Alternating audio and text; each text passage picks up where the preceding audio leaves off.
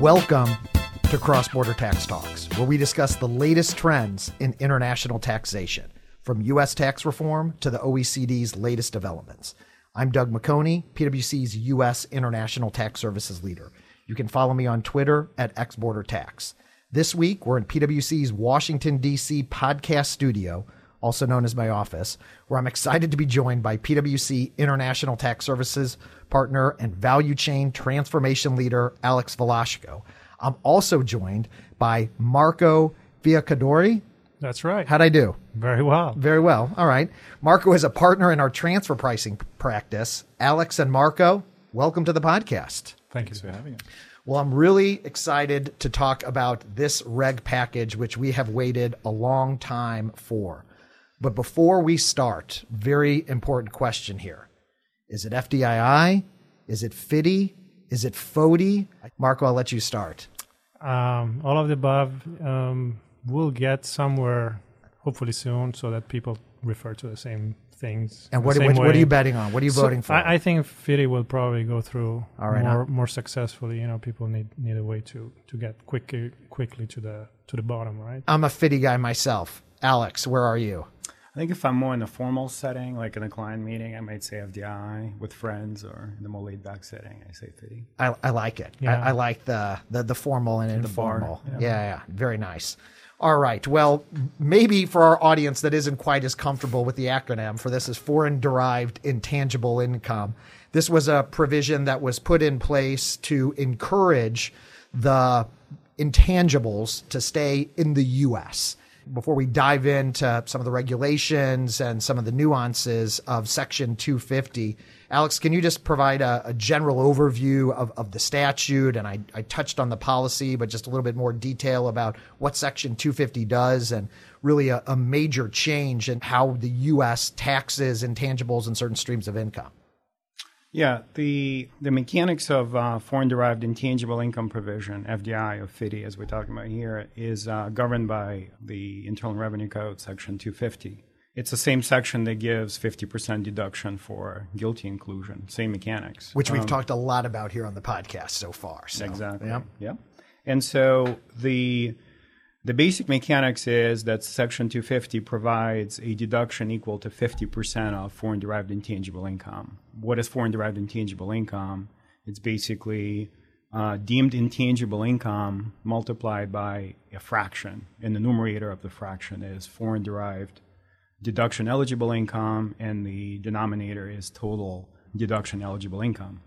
And the, the rules spell out each of those acronyms and what that means, but you know, generically speaking, the the denominator of that fraction is the taxable income on the U.S. tax return with certain add-backs for GILTI sub-part F income, dividends received from foreign corporations, foreign branch income, and then the uh, foreign derived deduction eligible income is what we'll unpack here in a minute. You know, there's certain specific types of income derived from services or property transactions that may, and the rules and the proposed regulations get into a lot of detail on how to determine those. Yeah. So, do you want to unpack that a little bit, Marco, as far as the, Yeah. the types of income? So, in terms of income, it you know broadly speaking, it's trying to address export, and export here means something very specific with respect to what the U.S. Treasury is now proposing regulations on. Export could be of you know tangible property, intangible property, or services. Now, by export, I mean something that refers to effectively some form of uh, use or consumption, disposition, uh, you know, happening outside of the U.S. Now, because supply chain is very complex, uh, that may have an obvious answer when you have consumers directed sales, for example, but you have more complex issues when it's an intermediate product, when you, the services are potentially provided to you know a business where that business uses that services in various locations, including the US, as well as intangible property, which could be at that point already commercializable or in process. And ultimately, the commercial use could be outside of the US or within the US. So it creates some form of questions around the contours, the perimeters of where exports is really truly non-domestic from a US standpoint. And the rules are sort of, you know, it's a good attempt to try to put some some framework around it, knowing that the statute statutory language is fairly broad, and you know, although they want to provide a benefit, of course, they, they also are aware of uh, creating too much um, leverage in in accessing this 37.5% statutory deduction on what would be ultimately considered FDII or FDII. Yeah, so let's talk a little bit about that 37.5 deduction because the the statute I think was intended to operate and this actually goes back I don't know almost 10 years to a Chairman Camp proposal with a the carrot and stick approach, which has sometimes been referred to with respect to offshoring of intangibles. And you're absolutely right that this isn't just intangibles, it's services, it's product as well. But I think from a big picture perspective, at least the way I, I think about it was that there is this, you know, what what was referred to at least in the conference report is this minimum tax concept, which is GILTI, which says that you know if you're not paying at least a blended rate of 13.125 percent overseas, that you will then have some residual U.S. tax. And we spent a lot of time talking about expense apportionment and QBI and all that stuff with respect to GILTI, but from an FDII perspective, the idea was, well, if you leave those intangibles or even those property transaction services transactions back in the U.S., the concept was they wanted to be able to have the similar favorable tax rate and not incentivize U.S. companies or U.S. taxpayers from exporting those property transactions, intangible service transactions. And the mechanism by which they did that is under the same code section, Alex, which you referred to, which is section 250.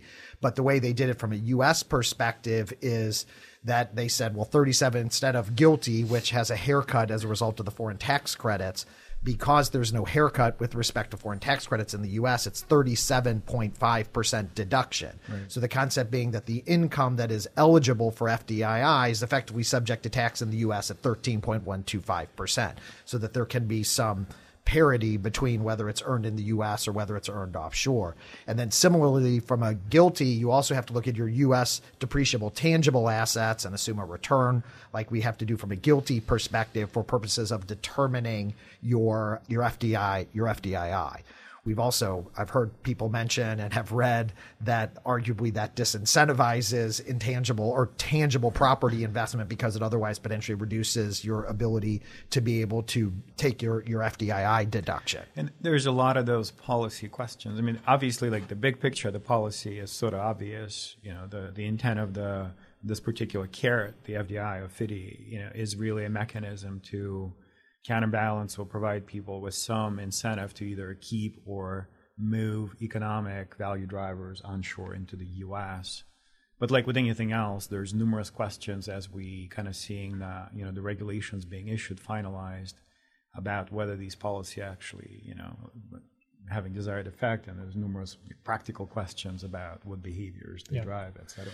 Yeah, and you know it's portable income in some sense, right? The, the the acronym of intangible here is really any excess return over and above the QBAI 10%, right? So it's portable income that could be through intercompany arrangements or some form of structuring to some extent shifted. Now, with economic substance or a number of things, but the, the idea there is to really focus on parity, the 13 and an 8% being the threshold, at least, you know, on paper. Right. Uh, yeah, and I might argue how portable is that? It's really just to, to, your point. It's just anything in excess of return uh, on on your depreciable yeah. tangible asset base. Yeah, but then when you you know bring this concept into the regs and into the actual business reality, right? So that that portable means something specific, right? It could be income earned through transportation services. It could be income earned through sales of widgets. It could be income earned by licensing a particular IP. So it, it creates a number of specific questions and potential risk and opportunities around characterization and proper structuring and proper documentation we'll see sort of around what really gives you and gives rise to that benefit and how, how sustainable and how important is that benefit for for the group or for the for the domestic corporation that has you know that has a carry in, into the tax department for for you know running the analysis you know being being able to prepare the the sort of the filing for the tax return. Yeah, so let's talk about that because th- this th- that I think is one of the really important things that came out of the proposed regs. So a few weeks ago, we finally got the proposed regs on the foreign derived intangible income. And we have we did a tax. I think both of you guys we did a tax readiness series. So we've got a bunch of stuff that's out there. If you're interested in some of the detailed mechanics of those regs, obviously we don't have time to get into that on today's podcast. But maybe Alex, we'll start with you. Just some some highlights or or lowlights, whichever your perspective might be with respect to the the proposed regs. Yeah, I'll run through a handful, and then we can maybe spend a little bit of time unpacking certain types of income and what makes it eligible or not, you know, Right. under the proposed rules. But maybe some some highlights are, you know, big picture. I kind of think of it as three main requirements to determine whether something is eligible for FDI benefit or not. One is whether a sale or service, you know, is foreign derived under specific rules that are prescribed in the regulations. Number two, whether the taxpayer knows or has a reason to know whether a particular product is destined or service or an intangible is used. And this is a bit of a novel concept. There's a lot of questions about like, you know, how do you actually know or, you know, what makes one believe they have a reason to know. Certainly in the context of third party transactions, there's a lot of Yeah, services tend to seem to be easy because you know generally where your people are, are doing those things, but then property transactions that wind even through with a services chain. like we have a couple of examples even with services you get into these like really strange questions Yeah. about but so so so one is whether you know a service or a um, a sale of, of property is eligible under specified rules whether the taxpayer has reason to know knows or has the reason to know where that product or service is used and third whether very specified, you know, documentation and administrative requirements have been met, and the rules spell out a lot of those, you know, documentation, administrative requirements. The the rules address in in very you know significant detail. You can tell there was a lot of thought put in this uh, by the government in trying to address with a lot of specificity, just basic computational and definitional uh, questions around, you know, how the income is determined, how you know, QBI is determined, you know, for this purpose, QBI is determined very similar to how it is determined for GILTI, not a big surprise. There's mm-hmm. specified NRB's rule that tries to prevent taxpayers from taking advantage of, you know, the, the, the computational effect of QBI and moving it around between entities in the group or in structured arrangements. Yep. The rules speak about treatment of partnership for purpose of QBI, basically saying partnership is an aggregate, so it's not an entity. You look through the partnership and its you know activities and assets, but partnership is considered a person for purposes of determining whether a sale or service is to a foreign person or a related person, which is important. Mm-hmm. The the rules then you know specify what what you know specific services or income from sales is FDI eligible. They helpfully clarify that income from Section 3.7 inclusions is FDI eligible. The rules address some specific, um, more industry unique situations, like where a sale is made to a U.S. government in the context of a foreign military sale. So there's a lot of very specific, very helpful clarifications throughout the uh, the rules, and then we get into the actual you know definitions of you know property transactions and services transactions, and this is where the Treasury uh, you can tell they they've taken a very nuanced, very thoughtful approach to try to take the statute, which Marco, as you said, is fairly broad, and try to sort of funnel it down and try to address you know what they thought was specific kind of business business fact patterns. Yeah, and, in you know, again, high level, the way that it was done was to identify particular items, whether you know certain types of property or certain types of services, and carve specific types and indicate how to do it in a particular manner, and then create essentially a residual category, which is you know general services or general property that you know in effect leaves uh, open a number of questions. And i think it's where most of the issues are now popping up with respect to how to really get comfortable and how to to substantiate the foreign use aspect of it. And in you know the other thing that were it was particularly helpful i think it clarified the mechanics of, of the calculations mm. you know the the five step rules you know th- there are a number of things that were really raising fundamental questions in the algebra of, of, of running these calculations that were very nicely addressed i, I thought. Yeah, specifically, it was expensive, I keep- unclear exactly how you did the section the NOL deduction, the 163J, That's and then section 250. And there was just circularity. And I know as we were building our models, trying to figure out which one comes first, and now we've got a relatively clear, Yep. very clear Very five clear. step process as clear. far as how how that works. I say that just because I haven't individually been through one of those computations yet. Uh, it seemed like it was clear in the regs, and then I think, as we all know from going through this exercise of the last 15 months, that once you actually start diving into some some fact patterns, issues tend to pop up. But it seemed that they, you know, did a a, a very good job at trying to create a you know ordering of events. So maybe we dive into maybe we start with some property transactions. And I don't know if you want to maybe give uh, some examples or you know what, what are some of the things that you guys are kind of seeing in practice and yeah, so, uh, you know, so for taxpayers. There is a big difference between property and services, and in fact, there is even a test on predominance of you know of character depending on whether multiple items are, are included in the transaction. And I think the reason is because ultimately working backward, the evidence that the government is trying to get for the foreign use is very different depending on whether it's property and it could be tangible property, intangible property versus services. So Yeah, just to interrupt you, just to make sure that everybody understands. Um, sorry, Marco. Is that the idea? Is is that that amount of of the certain types of income that is are eligible for for this deduction? They wanted to make sure the Congress wanted to make sure that it's only those that are being that have foreign use. Yes. and that seems like okay. Well, that are they is it used offshore or That's not? And obviously, that is much more complicated than what it would what it would seem. And so, from a property perspective, is that property being used and tangible? Is it being used, or the services being used or performed outside? Yeah. And so, that's kind of the, the fundamental question that the regs are trying to That's answer. That's right. So in general property, so general property is a residual category. It's uh, there's intangible property which has a specific definition in the code, and then there are commodities and derivatives that are sort of carved out as well. General property is de facto, you know, tangible property in, in for our purposes for many of the businesses, and that of course relates to ultimately the the challenge in proving out that it's not coming back in the U.S. at one point. Yeah, so for so for general for general property sales, um, to determine that the income from that sale is FDI eligible, you have to first establish that a sale is to a foreign person. That's the first requirement. Yep. And there are very specific documentation requirements how you actually establish that it's a foreign person. And then the second prong is that the property is sold, you know, for use outside the U.S. And the rule basically says the property has to be physically, it has to be either sold to a third party outside the U.S. for use outside the U.S. or physically impacted outside the U.S. and cannot otherwise then be round tripped and subject to U.S. domestic use within three years. Okay, that's the basic rule.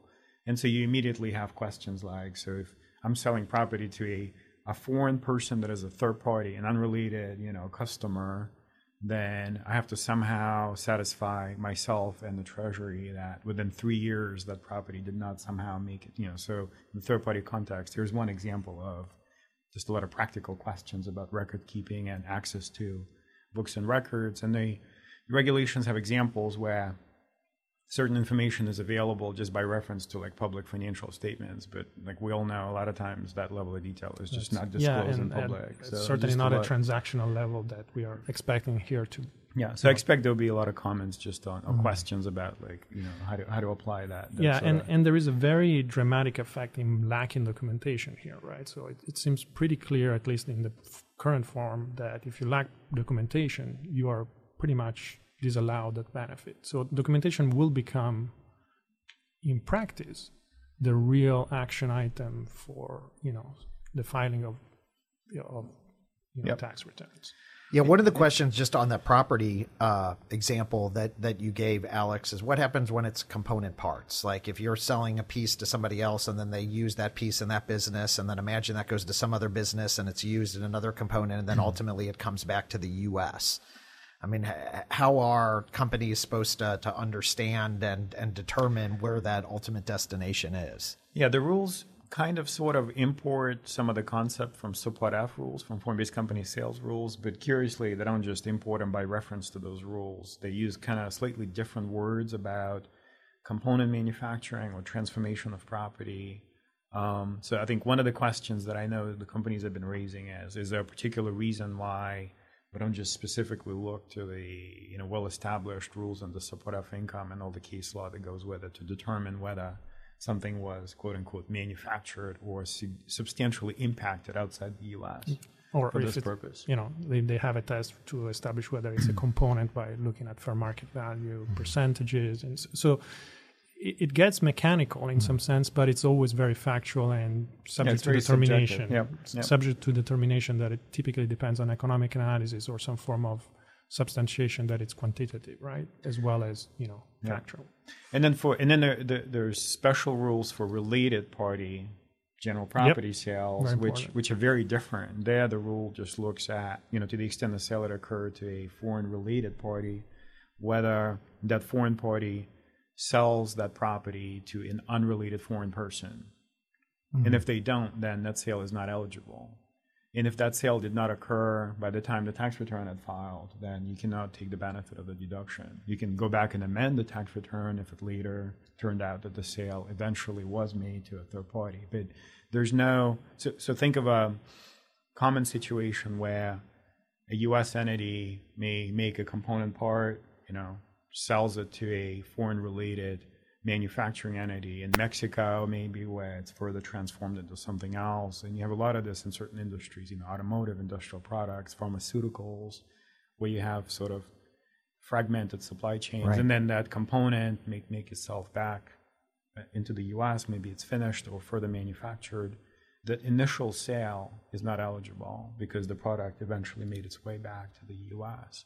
So there's a lot of questions around, you know, was Yeah. this really and also timing becomes relevant right to, to this point there could be mismatch and there are even you know rules in the proposed regs that allow you to go back and amend returns if there is a mismatch between the evidence you have available at the time of the filing versus the evidence that will become available after the filing for example it's very common to have holding inventory through you know related party transactions that goes beyond you know the time that you would be otherwise able to to use as evidence that it eventually went to a third party outside of the U.S.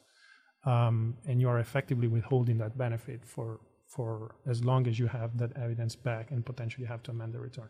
So a number of complexities. This goes back to the incentives question, I think. You know, it's it's really at the end of the day um, seven and seven eight cents on the dollar at most, depending on the facts.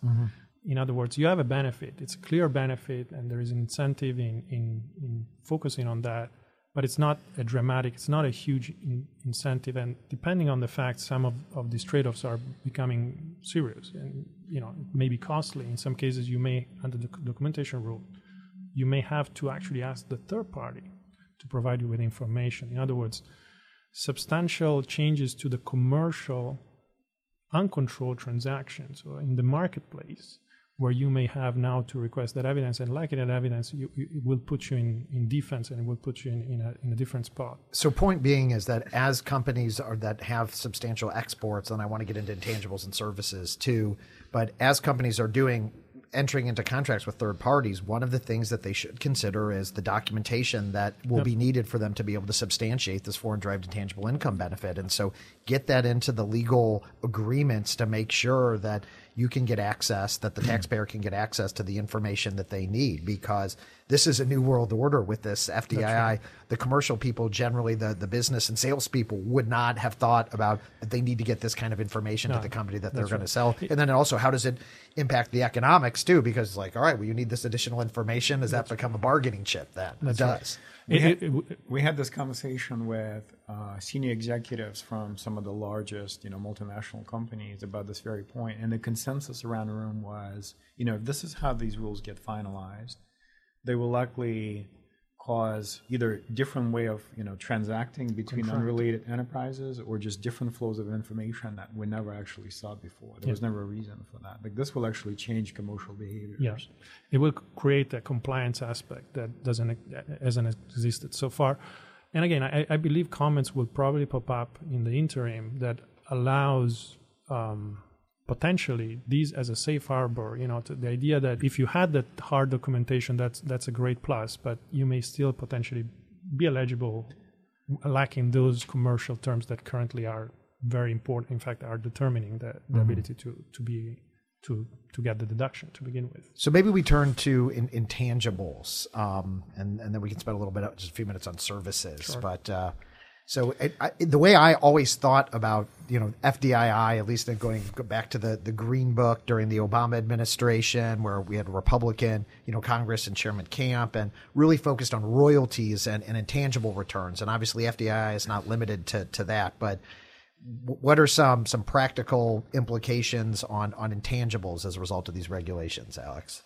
Yeah, so with intangibles, the in, in by sale of intangible, you know, sale is defined broadly, so you can include license, an actual sale, an installment sale, you know, any transaction by which an intangible right is conveyed. It's transferred. Um, to establish where IP is used, the regulations tell us we have to look to the place where the revenue is ultimately derived. And uh, it sort of seems kind of intuitive, but it actually raises a lot of questions for companies that you know license and make available intangibles, for example, that are used in the manufacturing. Like not all intangibles are used in actually deriving sales. In fact, there are some types of intangible property that do not result in sales at all. Think about you know a pharmaceutical company that may actually use IP and further development of an indication that never see a light of day in the right. market. You know, so what if there are no sales, or what if IP is in licensed used in the manufacturer, or what if it's used in the internal business operations, you know, to render services, for example. Mm-hmm. So the rules really don't address that. So that's that's contrary to the way we always thought of this, both from the you know transfer pricing perspective, but also just based on the existing case law that tells us how to determine where the intangible is used. Yeah, and so there is partial disparity here with the tangible property, for example, where you have intermediate, manuf- you know, for, foreign manufacturing that would allow you to achieve that benefit. You don't have really foreign further development of IP or other concepts that could be analogized at least from uh, from the tangible products. The other big issue is again going back in the, into third parties and not only necessarily immediate third parties because there are licensing of IPs that are for further development or further integration by third parties for customers. Right. And so it's a double leg step out of the group where you now have to prove hypotheticals really. It's it's, it's really a, almost a realistic uh, guess at that point mm-hmm. of what are going to be the uses. And, and, this creates a huge um, you know, huge question on how confident you are with the analysis that you have and the data that you have that will allow you ultimately to prove that a fraction, maybe 100%, but depending on the facts, maybe just a fraction of the income earned by that license or by that sale, in fact, is eligible for the for the benefit. Um, in, I think we're going to see a lot of questions around intangible property, exactly because the intangible nature of the property is, is kind of squishy, right? So right. it goes, it's difficult to catch, and it's difficult also to prove where the ultimate use and sort of consumer's location is going to be, right? Yeah, and the just the breadth of different fact patterns. To your point, Incredible. Marco, is just it's it's so hard, and every company, every business defines its intangibles differently. Even within particular businesses and industries, companies will define those types of intangibles and returns differently, even if the businesses are exactly the same. Frankly, right. so it becomes very difficult, I think, to understandably for Treasury to try to write rules when it really is such a intangible, amorphous yeah. topic. And this is what I mean, just from a big picture perspective, I think is the audience. I think is probably starting to get at this point. These rules are highly, they're very complicated. They uh, they try to sort of boil the ocean a little bit into a number of fact patterns, but you know, just the way the modern economy has evolved, it just I don't think fits in all the fact patterns that the rules contemplate. So there's a lot of holes that are unanswered, and where where people at first understood the policy behind FDI provision and they read the statute, and the statute seemed fairly broad and right. and favorable. And a number of number of companies were reading the statute and saying, "Hmm, I think this you know makes sense." I fit the patterns. They read the proposed regulation and they may just draw very different conclusions. So I think there are some industries that are really clear winners, you know, beneficiaries of this. Uh, but I think for most companies, it's gotten you know fairly nuanced to figure out. Yeah, and the other practical consideration, assuming the proposed regs stay as they are, which is an open question to be fair, mm-hmm. but um, you know there will be cycles of audit. At, the very least, the first initial audit will be an interesting and tough one, I think. But then potentially, I, I think we're going to see a little bit of uh, more stable practice and in understanding and, and, and implementation of these rules in the real life situations, right? So I, I think you know there will we'll, we'll have to to navigate a little bit the transition from this very broad language of the statute, these um, you know operational language that is coming from the regs, which I have to say you know it's a, it's a fair attempt still, nevertheless, to to try to put in, into life some of the concepts. And yet you know the the challenges of the real world that that are out there no matter what and will continue to evolve depending on on how the economy goes and what kind of of fact patterns you're going to face. Yeah maybe last but not least then services. Yeah um, really quick on services. Yeah. i mean services is my favorite. So the the rules introduced four types. We we, we welcome pointy headed tax nerds. Where services of the FDII just love these. Are, rules, yeah. are are some? I'm glad you have a favorite. I would have been disappointed otherwise. I was just really impressed by the amount of thought that went into the. Um, and I'm not being sarcastic, right. but um, either so, am I. so the, the rules uh, they lay out the four different categories of services: proximate services, which are services performed in proximity to the customer. So think of maybe uh, consulting services where a provider travels to location of a customer. The property services, the services performed in proximity to property, but the this um, uh, type of services requires that the provider of services also physically manipulates the property. So service has to be in proximity to property and also physically manipulating the property to be considered a property service. Transportation service, which is obvious, and then catch-all, which is other or general services. The the property services, um, just by based on reading of the statute and the words in the statute, which talked about a service that's eligible is a service that's either provided to a, a foreign person or with respect to property located outside the U.S. That that reading seemed fairly you know broad and generous to companies as they read the statute. The requirement that to qualify for property services you need to be in proximity to property and physically manipulate it really i think narrowed down the funnel you know that that companies would be able to take advantage of that particular category. And you really think of more kind of like repair services maybe you know where somebody travels abroad to be in proximity to property physically manipulating it. Mm-hmm. um, and then it's interesting when you think of this kind of category of services and also compare it to the foreign branch income right? And you kind of need to thread the needle a little bit where services are performed outside the US in proximity to property while physically manipulating it, but not so much of that as to create a nexus in the permanent establishment that gives rise to maybe foreign branch income, which is not eligible at all for FDII. So it's a bit of an interesting dynamic there. And then for for the catch-all, for the general services, the use is going to be determined based on what the recipient of services is.